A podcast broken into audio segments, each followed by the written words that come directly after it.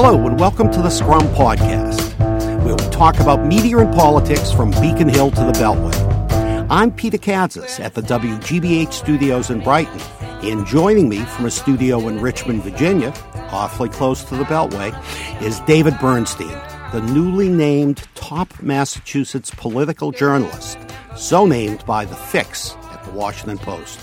Hey, David. How are you doing, Peter?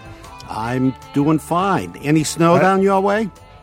um, not, nothing really to speak of. I told you guys I would be there in Brighton in person uh, for this uh, scrum this week. Uh, I understand you guys got a little bit of snow up there and the weather did not cooperate with my plans to get up uh, to Boston this week. Well, it's not cooperating for Adam Riley either. He's stuck in the mess of traffic trying to come in today. But you and I, I will. So- yeah, yeah, keep keep your eye out. We're, we're going to see if uh, see him waving from one of those duck boats in the parade while we're talking. I, I have a feeling. Okay, listen now. For months, you've been saying that Politico should be looking for Speaker DeLeo to repeal legislative term limits. And now you've been proven correct. How long will Dear Leader that's what uh, the mass, the Blue Mass Group has dubbed DeLeo, Dear Leader. How long will Dear Leader stay on as Speaker?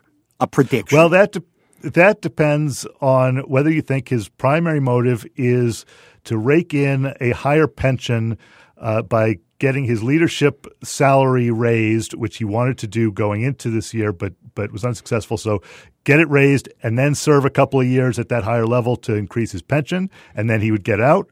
Or does he just want to stay there as long as he is enjoying it and as long as his members uh, want him there? Uh, that's going to be the difference between him staying four years versus maybe 10 years. Who knows? Yeah. You know, th- th- this move, um, w- which frankly disappoints me on DeLeo's part, I think it's part and parcel of Charlie Baker's election. I think this is really, really good news for Charlie Baker. It's Speaker for Life, dear leader otherwise known as Bob DeLeo, really, I think ideologically and temperamentally is probably much closer to Governor Baker than he was to Governor Patrick. You, you, know, in a mythical world, I think they both favor, you know, a small, an independently owned business with less than hundred employees. Uh, they're, they're wary of taxation. Yeah, I, I think that's right. I think that uh, Baker and DeLeo are pretty much simpatico on most of their goals, but the devil is always in the details, and we'll see how DeLeo and the, uh, the House leadership reacts, for instance, to these uh, new cuts to the ongoing budget uh, to fix the current budget gap that uh, that Charlie Baker just sent. Uh, there's a lot of you know little line items in there that are not going to go over very well with a lot of people. Um, you know, DeLeo is gonna is gonna play nice, and the end goals are generally simpatico but look, he's going to write his own. Uh, he and he and his people are going to write their own uh, versions of that, and Charlie's going to have to uh, accept an awful lot of what uh, of the details that DeLeo wants. So, in other words, Charlie Baker is going to be governor in name only. That uh, well, I wouldn't. I wouldn't go quite that far. You, you know, I I wonder how the breakdown of the MBTA is going to play on Beacon Hill you know, I, I was rather surprised at the governor's outrage. I mean, anyone in their right mind knows that the MBTA operates with equipment that's that's very very old, and th- this snowstorm has really just shown.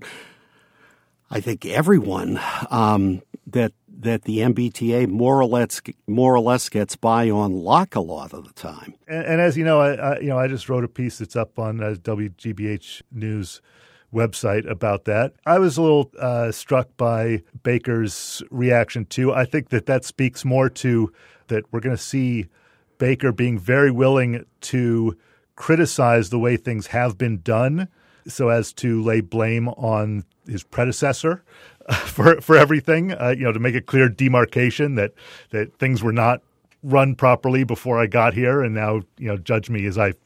Well, uh, I think you forward. know th- there's some truth to that because while Deval Patrick, you know, will go down in history as a great advocate of public transportation, he really messed up the politics of it. He he gave legislators you know, next to no heads up um, when his new transportation plan was coming.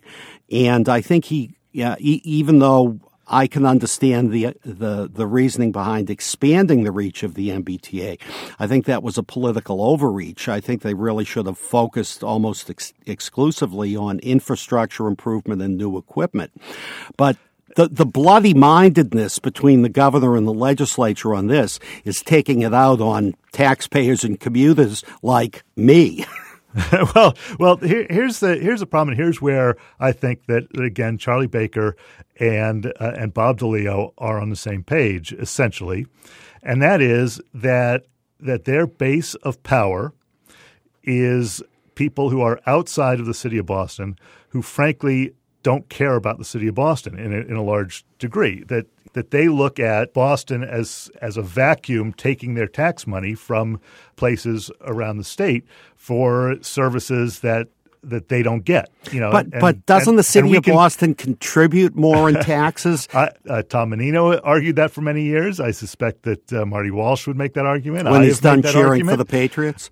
But the truth of the matter is that you look at you know the votes that he needs to be uh, speaker and the you know who he needs to have uh, voting with him on things and, and where his support is. You know, you add up the numbers; they're mostly from around the state and not from inside the city. And when you look at the votes that uh, that Charlie Baker got. Sure, he got more support in the city of Boston than uh, other Republican governor candidates uh, have gotten in the past but primarily uh, his support comes from you know Central Mass and and the, the North Shore and South and the Cape and so forth. And rightly or wrongly, I would argue wrongly, but rightly or wrongly, those folks do not want to support a whole lot of money going to uh, uh, to stuff like the T, which they see as as helping people other than themselves. I know you're down in Washington so I'm asking you to give a sort of long distance opinion here. How do you think Mayor Walsh is handling the snow situation? That first of all, I think that he gets, uh, you know, everyone understands that this was a, this has been a historic, really out of the ordinary situation. True. Uh, you know, they're, they're willing to give him a lot of uh, leeway on that. I think that that generally the handling of it uh, is uh, met with initial approval you know, I think that it's been within normal bounds, not anything where they where people are really taking it out on the mayor. Uh, I, I, wonder to what extent uh, it's going to depend on how this uh, this parade goes for the Patriots. There's a lot of second guessing. If it goes really well, I think you're still going to get people who say, "Oh, great! You know, why did we just expend all those resources clearing off Boylston Street instead of my street? You know, yeah, uh, no. But I, I think if it goes I, well, it's he gets another couple of days grace period. If it goes badly, then things might start to turn. Yeah, I, I mean, I'm a city resident, and I have a hard time separating my own personal circumstances from mm-hmm. those of everyone else. But you, you, know, there's a couple of ways to look at this. You, you, know, one as a kid reporter, I helped cover the the '78 blizzard, and one reason the city finally got back to working order was that the whole city was shut down for a week. Mm-hmm. And mm-hmm. in retrospect, we haven't had that luxury. I, I think what happens with the parade is people in the neighborhood say, well, holy moly, you removed, you know, all these thousands of truckloads of snow from the parade route, just as you said. How about my neighborhood? It's, it's it was also interesting to hear Charlie Baker not want to take ownership of it. He was asked about uh, the wisdom of going through with the parade, and he said something effective. That's the mayor's decision, not mine. You know, he, he clearly did not want his uh, his hands soiled uh, with that decision if, if it goes badly. Yeah, and that's in a way not unlike his position on the Olympics, which is like great idea, but don't come to me for money. And, and, of course, you, you see uh, in the immediate aftermath of what uh, what's happening with this snowstorm and with the, the, transportation difficulties, people talking about the Olympics. You know, how are we really supposed to you know host an Olympics if we can't if we can't even make it through a snowstorm. But you know all these sorts of things are likely to be very temporary moods that will melt away probably in about 15 days when pitchers and catchers report to spring training. I would say. Yeah, the the Red Sox are a great anecdote to what ails Boston politically.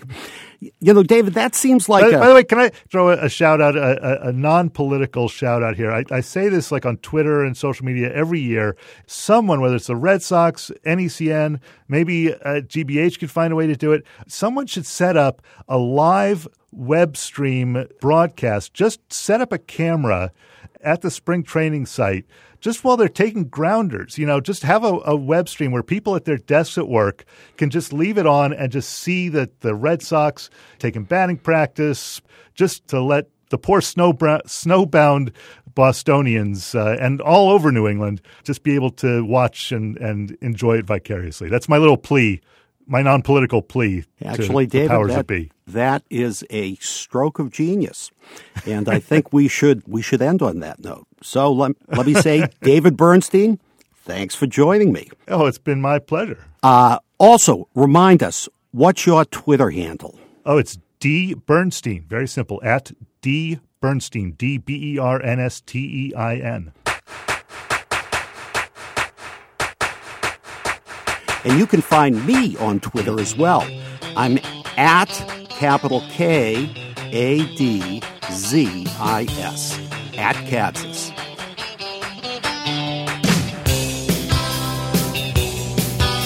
If you like what you hear from the Scrum, please subscribe in iTunes and leave us a review.